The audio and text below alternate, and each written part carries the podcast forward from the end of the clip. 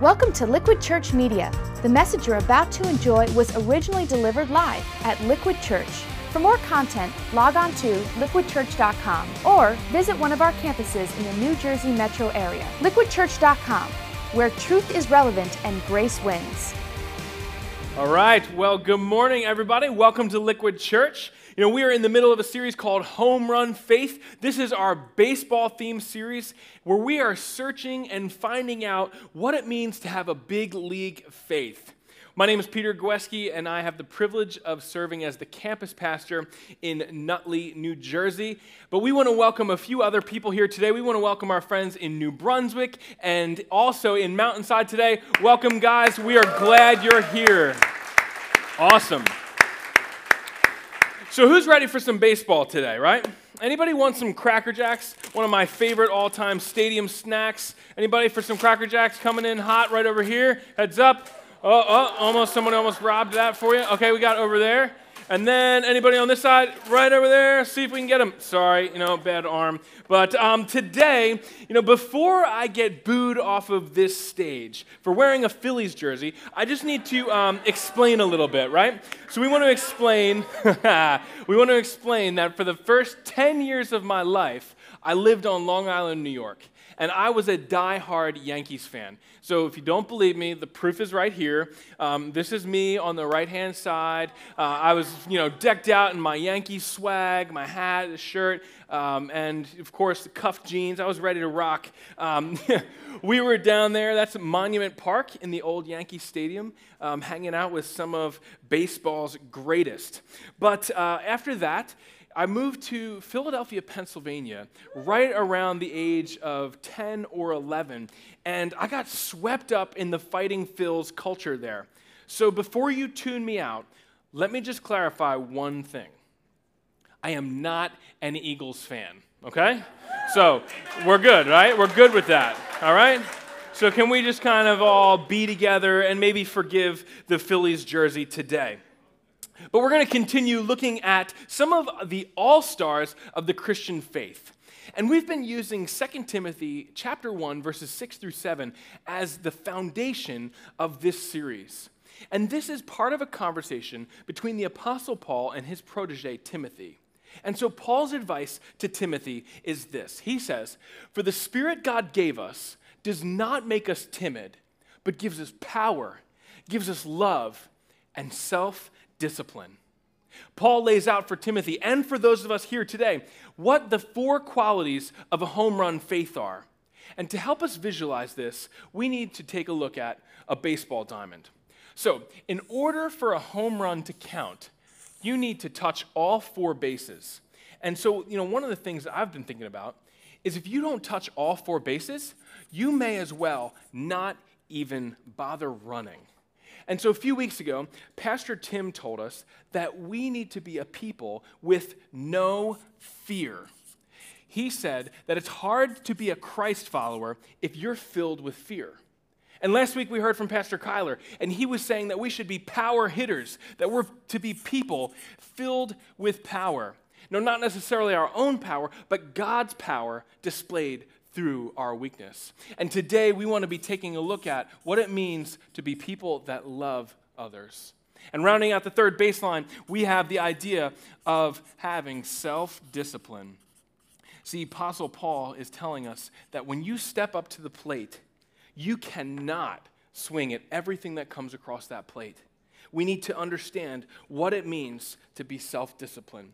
But the truth is that anytime we step into the batter's box, we all want to square up against the plate. We want to raise this bat up and we want to swing for the fences. We want to be a power hitter. Now, that's what most people want to do. But there's another strategy that I want to introduce you to today, and it's called the sacrifice bunt. The sacrifice bunt is trying to do one thing very specifically. What it's trying to do, it's trying to get the batter out so that the runner can score. Instead of swinging for 400 feet, you're intentionally trying for four. So that's what the bunt's all about, and you need to see it in action.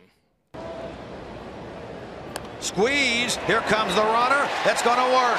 Peralta will throw out to first base. And Dusty Baker executes the squeeze with Johnny Cueto scoring for the Reds from third is Paul, and the game is tied 1-1. And that's the second time this year we've seen the execution of the squeeze by Cincinnati. Ah, that's an awesome play when it works, and it's an indefensible play when, it, when it's done right. Here comes the runner. Cueto gets the bunt down. And there's no play at the plate no matter what. Not if that runner gets the right jump. And Xavier Paul went an exact exact moment when that pitcher had his hand behind his right ear. Johnny Cueto drops that bat head, bunts it with his eyes closed, but he still gets the job done. Did you notice the stance of the batter? Instead of standing like this, you know, this he moves into a less powerful stance. In fact, his hands aren't even together, ready to be swinging. Rather, they're fully in control of the bat, ready to direct the ball whichever direction he needs it to go. See, a well placed and well timed bunt can change the course of a game. But it takes a special person to be willing to step up to the plate and to trade in the posture of power for the stance of sacrifice. See, the point of the sacrifice bunt is to sacrifice yourself so that others can advance. And guys, that is the whole story of the gospel. That's the mission of Jesus. He described himself, uh, he sacrificed himself so that we might advance, so that we might have life and life to the fullest. Because the gospel is really and truly a message of love. And this is what Jesus said about love in John chapter 15, verse 13. He says, No one has greater, greater what? Greater love than to lay down his own life for his friends. No one has greater love or no one has shown stronger affection than to lay down or to give up his own life for his friends. But you know else laid down a sacrifice bunt? My main man and today's Hall of Famer, Stephen. Ushers, I want to invite you guys to come forward right now and hand out today's baseball card for Stephen. We have been um, collecting these one of a kind, limited edition baseball cards, custom made here for Liquid Church. How many of you, show of hands, uh, collected baseball cards as a kid? Yeah, right? Baseball cards, they were the best. And I remember um, trying to figure out how much were my cards worth and I would be like so excited whenever one of them was worth like 50 cents or more, you know. But uh, I would put them in those plastic sleeves to protect them and keep them all safe. And uh, I hope that you guys are doing the same with these cards here today. Now, on the backside of Stephen's card, you can see some of the stats on who this man was. Stephen was a man who was not afraid to lay down the bunt. In fact, Stephen was willing to do anything it took for the good of the team. Stephen lived during the time of Jesus, which puts his season roughly at about 34 AD. He was a Greek speaking Hellenistic Jew, which means that he came from Greece and he believed that there was one God whose name was Yahweh, the God of the Bible, and that from God flowed wisdom and reason. We see that although Stephen was young himself, by his love, he made a lasting impression on this world as the first Christian martyr. Now, a martyr is somebody who suffers persecution and is willing to die because of their religious beliefs. Stephen's story starts in Acts chapter 6, and that's found on page 762 in your Bible. And you can turn with me to that page. Here in Acts chapter 6, we see that the early church has gone through a major growth spurt. And just as any church growing would understand, there is a fair amount of growing pains that come along with that. And one of the pains here for the early church was the fact that the widows of the church and the elderly were not being cared for, they weren't being fed. So check out their solution in Acts chapter 6, verse 3. He says, Brothers and sisters, choose seven men from among you who are known to be full of the Spirit and wisdom. We will turn this responsibility over to them and we'll give our attention to prayer and the ministry of the word. This proposal pleased the whole group, and they chose Stephen, a man who was full of faith and the Holy Spirit. You see what happened here? Right here. These are the first ever recorded volunteer care coordinators in the New Testament. here in Morristown, uh, you guys got a picture of what this looks like. You know, last week, Joella Membrano, uh, she led a volunteer appreciation event for over 100 Liquid Church volunteers. There was an indoor barbecue, there was lawn games, and most importantly, people were celebrated. Joella ran point on this, and she made sure that it happened. People were fed and cared for. And that's just what Stephen was doing as well. See, the disciples knew one thing. They knew that their leadership would be capped if all they did was give their attention to feeding people. They knew that they needed desperately to stay on point with the mission that God had placed in front of them the mission of presenting and sharing the gospel. Stephen left his life um, in order so that he could become a waiter. See, Stephen served tables for the widows and the elderly. You know, he didn't swing for the fences by preaching some amazing message where hundreds of people came forward. Stephen wasn't baptizing people. Instead, he was bringing them cups of cold water. You know, he, Stephen dropped whatever he was doing so that he could pick up a towel and a tray and serve people. How many of you were ever waiters or waitresses, right? That is not always the, the most fun job. That's not the job where you're like, yes, I just love going to work today. Some days, but some days not. Some days not. And you know what? It makes you wonder, like, it, it, makes you think about it a bit. Where you say, you know, have you ever felt like you were destined for more than what you were doing right now? You know, maybe in your job, you're stuck stocking shelves, or you're the one right now who goes out and gets all the lunch and the Starbucks orders. And, or have you ever said, like, I didn't go to college for this? I have got so much more potential than this right now. In fact, it's like stepping up to the plate, being ready to swing for the fences, and being told that you're not allowed. And, and, right then and there, it could leave people saying, Don't you know who I am? Don't you know the potential that I have? Don't you understand what I'm capable of? You want me to do what? Well, that is exactly what Stephen could have said, but he didn't. You know, as I said earlier, I'm the campus pastor up in Nutley. But I didn't start there first. When I first came to Liquid Church, uh, I was so excited to be coming on board here, to be joining a church that had a vision and, and a mission to, to reach the community that they live in. In fact, this is a picture that I took on my very first day showing up to the office. I was so excited. I took a picture of the doors before I walked in there as the associate campus pastor here in Morristown.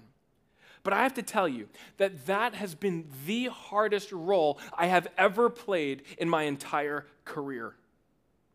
Here I was, I was a youth pastor for the past 10 years. I was speaking regularly. I was investing in the lives of kids. I was doing all kinds of things. And then coming here, my new responsibility was to make phone calls and to set out Bibles and pens on chairs. It was so hard to connect with people. Because I don't know if you know this, but there are two individuals in this campus right here. Both have big hair and bigger personalities, and they're well loved by everybody. I don't want to name names, but I'm going to let you kind of figure that one out on your own, okay? And so I can remember standing in the hallway, watching hundreds of people just walk right by me, realizing that none of them knew who I was, nor did they need me to pastor them the very reason I came here. Now, I hope this isn't too real for you, but that is exactly how I was feeling. I sank into a, a, bit of a depression then, wondering what was I doing for God that even mattered? You know, but now I thank God for that time because it gave me an opportunity for God to adjust my pride and my attitude. In fact, I was asking the wrong question.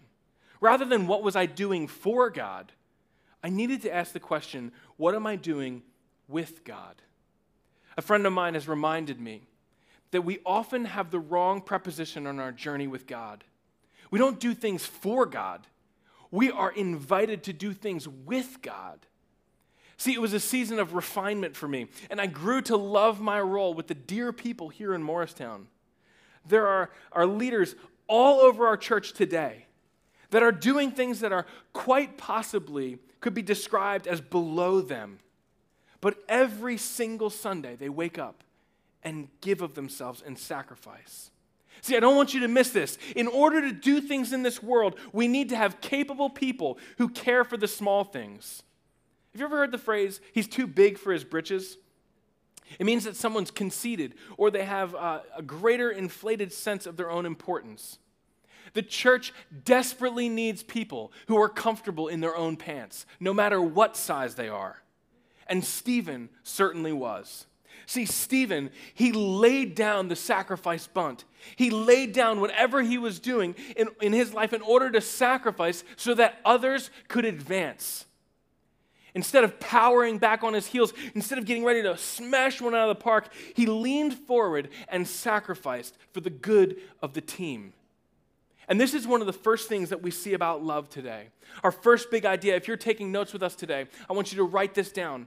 Our first big idea is that love lays down its desires to meet others' desires. Up in Nutley, uh, we have a volunteer green room there where we love to care for people, you know, those volunteers that are serving that Sunday. It's a great place for our volunteers to amp up on coffee and carbs before going out to serve. You know, recently we've been looking for a volunteer care coordinator, just like Stephen. And one of our volunteers, Kristen, expressed some interest in this. So this is Kristen and her husband, Brad. And so we sat down and talked about it. Kristen is a mom of two incredible kids. Um, she has a daughter that's just returning back to college for her sophomore year. And then she has a son who is wrapped up in football and baseball and all things high school. So, as you can understand, Kristen and Brad live a very busy life. So, when we were talking about this, Brad and Kristen said, Well, we'll have to see if we can fit this in our schedule. And, um, you know, we need to just go ahead and pray about this.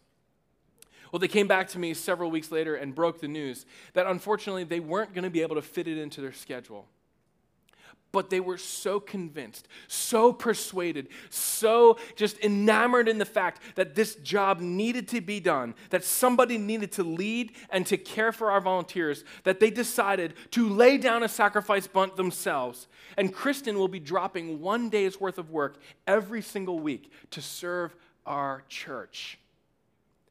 She gets it. She's elevating important, the important. She's willing to see fewer dollars in her paycheck every week so that she can see more people being cared for, loved, and served. But what about you? What do you need to drop? What do you need to lay down in order to love someone else? See, sometimes we wonder does what I do even matter? Does it make a difference?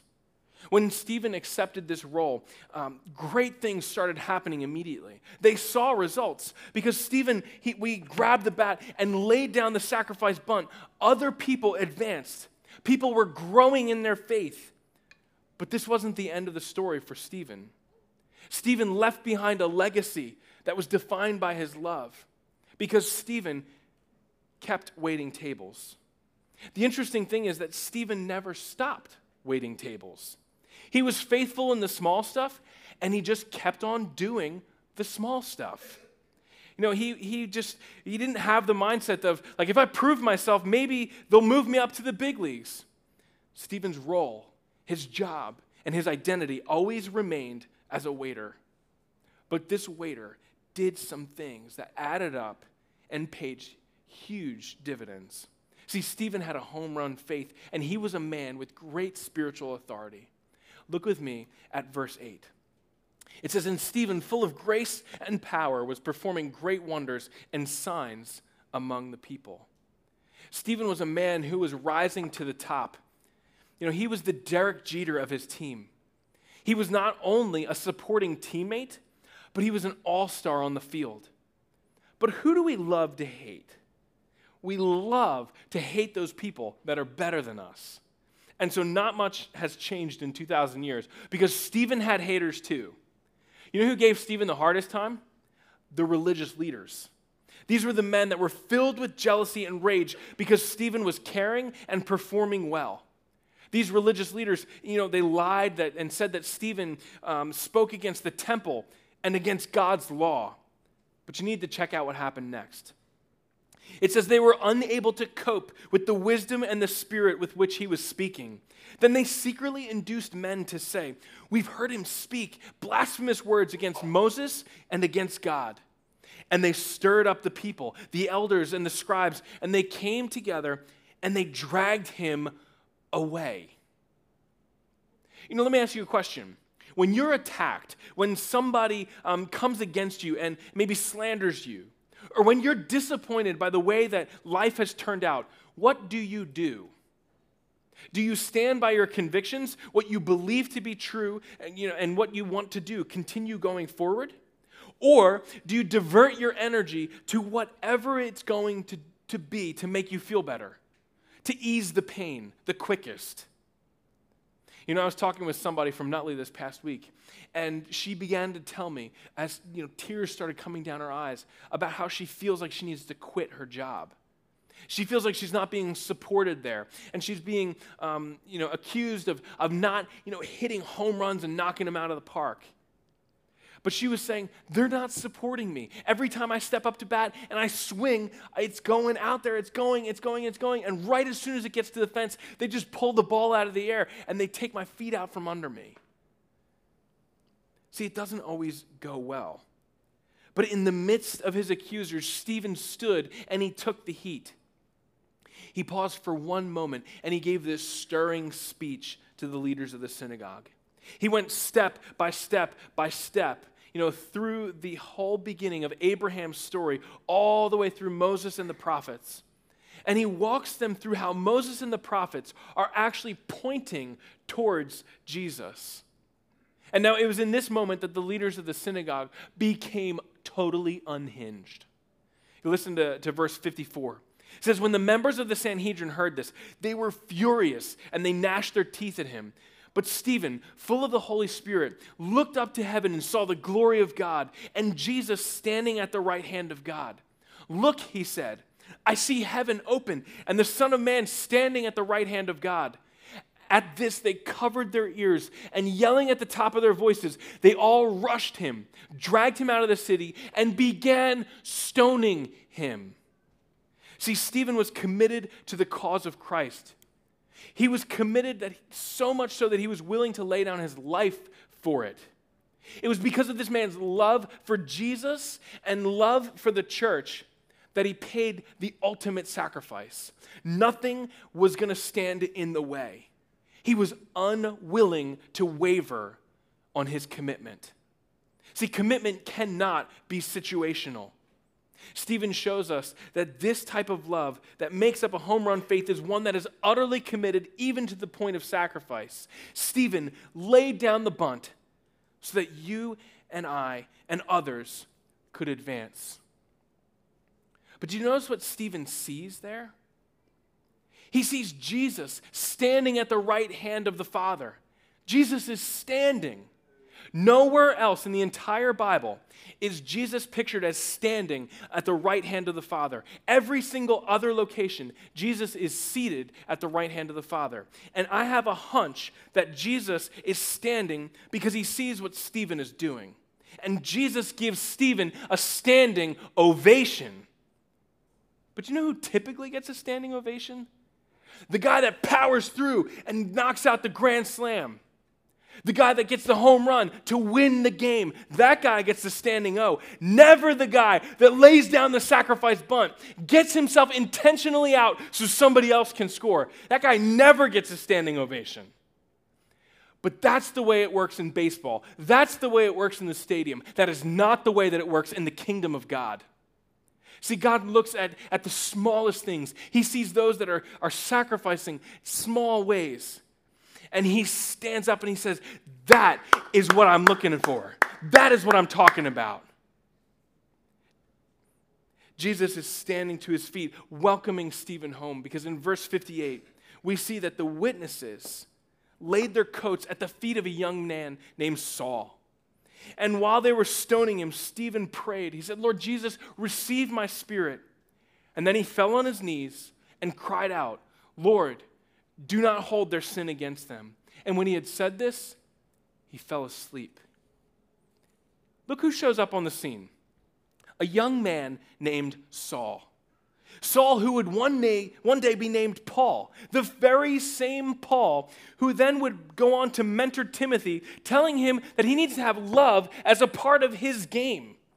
Why in the world would Paul be so insistent that love needs to be a part of this game? To have a home run faith, he puts love at second base. What's up with that?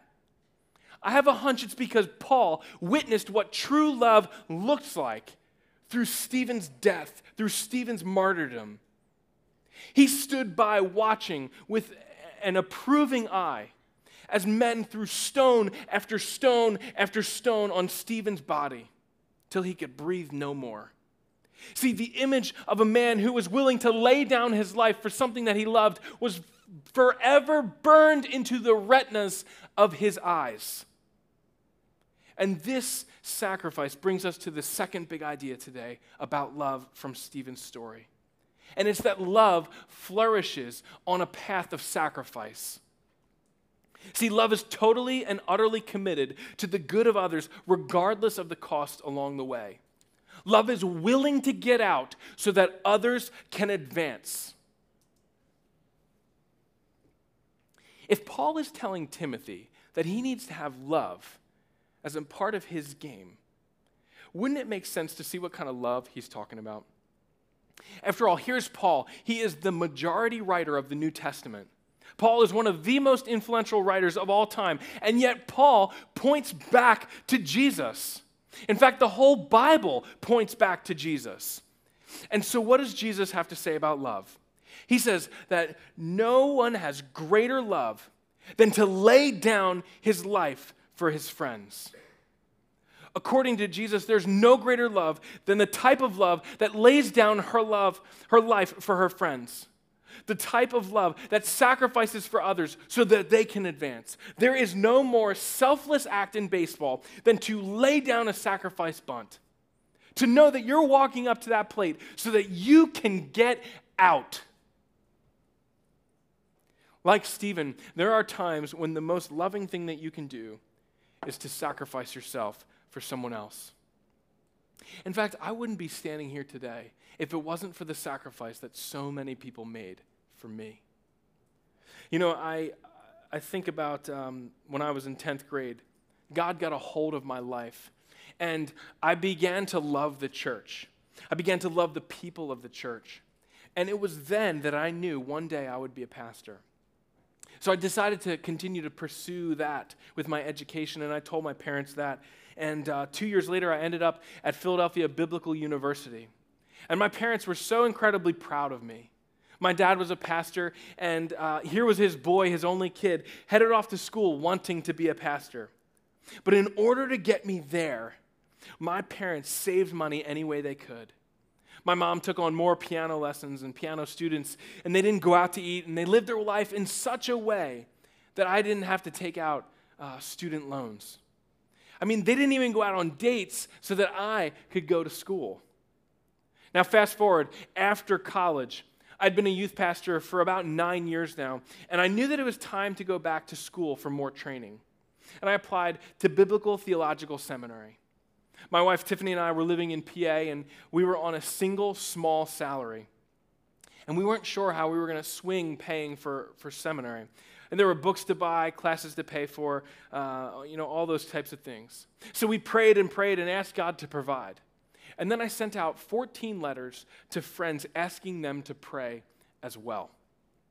One sweet widow wrote back, she said, I recently lost some weight and none of my clothes fit me. I have nice clothes and I realize that there's some value uh, in them for someone else. So I've sold them on consignment and I want you to have that money. And there was a check for 250 bucks. Another friend wrote back and said, I believe in you. I've reorganized my budget, and I will be sending you $80 every month until you graduate. He changed his whole budget for me. That sacrifice. While another dear couple never wrote me back, but they simply showed up at our doorstep after making Costco runs for us, always ensuring that we had enough diapers and wipes. Not for me, for my daughter Leah. But along with diapers and wipes, there would be gallons of milk, there would be groceries to stock our fridge with. These people sacrificed. They laid down the bunt so that I could advance, so that I could get ahead. But now there was one moment in, in this whole time. There was one moment where I felt like, you know, finances were too tight for comfort, my time got stretched too thin, and the only outcome I could see was quitting school. It, life had just gotten too difficult. My wife, Tiffany, um, is the one that has sacrificed more than anything else f- for me to be there. And she looked me square in the eyes and she said, You are not quitting. God is doing some great things in you. God has been faithful in the past, and I believe with everything that I have that He will be faithful in the future. I love you more than you know. You're not quitting. It was an incredible day when I walked across that stage and received my diploma because I knew that there were so many people who had helped me achieve that moment. You know, in this picture right here, I'm standing holding an award that I had received at seminary at graduation uh, the Masters of Divinity President's Award. And some of you are looking at that and you see the letters N E R D written on my forehead. That's fair, to be honest. Um, but others of you look at that and you see um, a GPA or you see hard work, determination. But when I look at that, all I can see is my wife. Because I know that without her, that never would have happened. I know without a doubt in my mind that she sacrificed herself, her time, her energy, everything she had so that I could advance. That is love.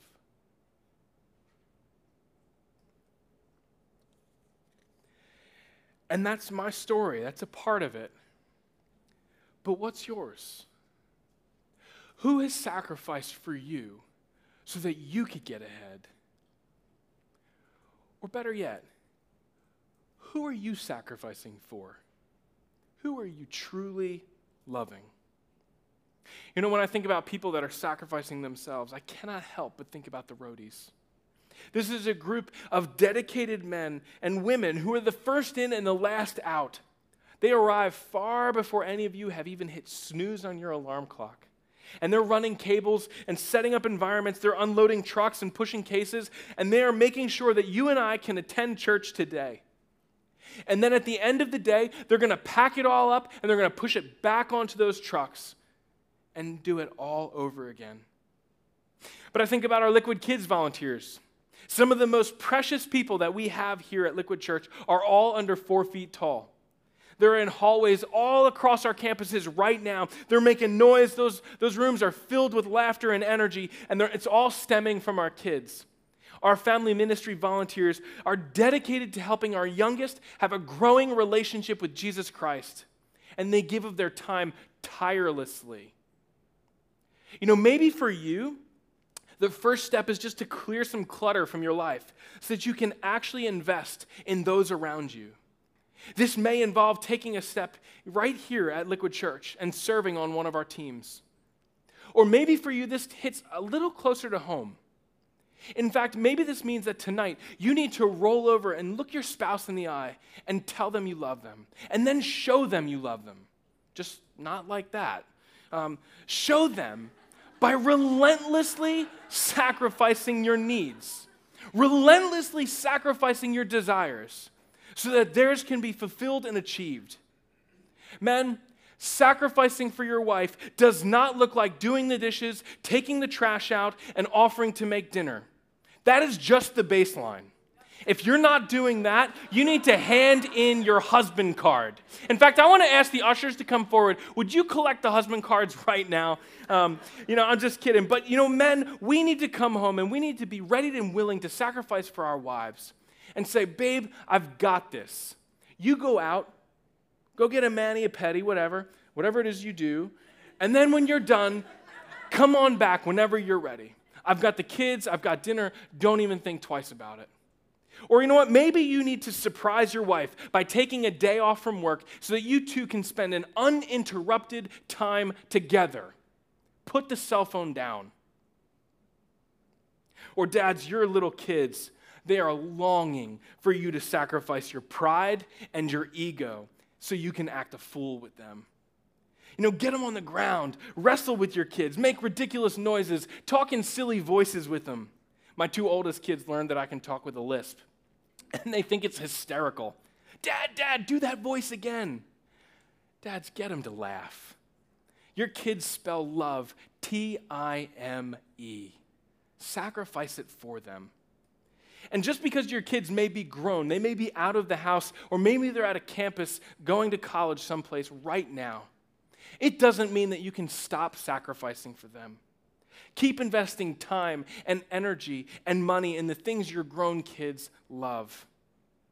See, when you sacrifice for those that you love, I promise you that it will pay rich dividends for years to come. Church, you have been given one life. This morning you woke up, you have breath in your lungs, you are, have air filling your, your lungs, your heart is beating. You have been given one day today. Make the most of it. See, when we step up to the plate, we all long to swing for the fences. We want to be known as one that knocks it out of the park. But today we see that it may be better to be known to be one that lays down the sacrifice bunt, to be known as one that is willing to love others sacrificially. And I am convinced of that. Inside of your bulletin, there are notes there, and on the back, there is a question that I've wanted to ask you today. And it says, How can you sacrifice for the one you love? We just want to clear some space right here, right now.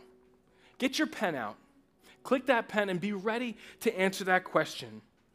In this next moment, we want to allow you the time, the opportunity to maybe to ask God, God, what do you want? How can I love? How can I sacrifice? Go ahead and write that down right now.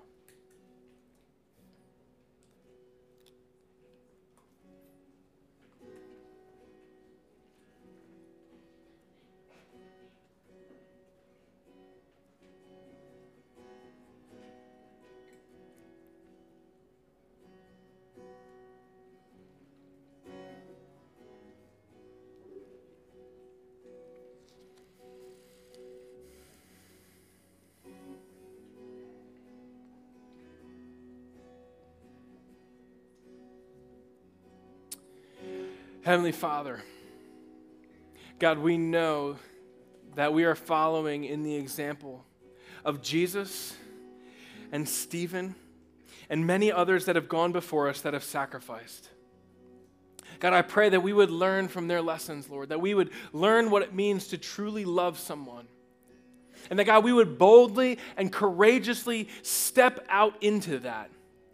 That, God, wherever you have placed us, wherever you have planted us, that God, we would find ways to courageously, courageously, sacrificially love those around us.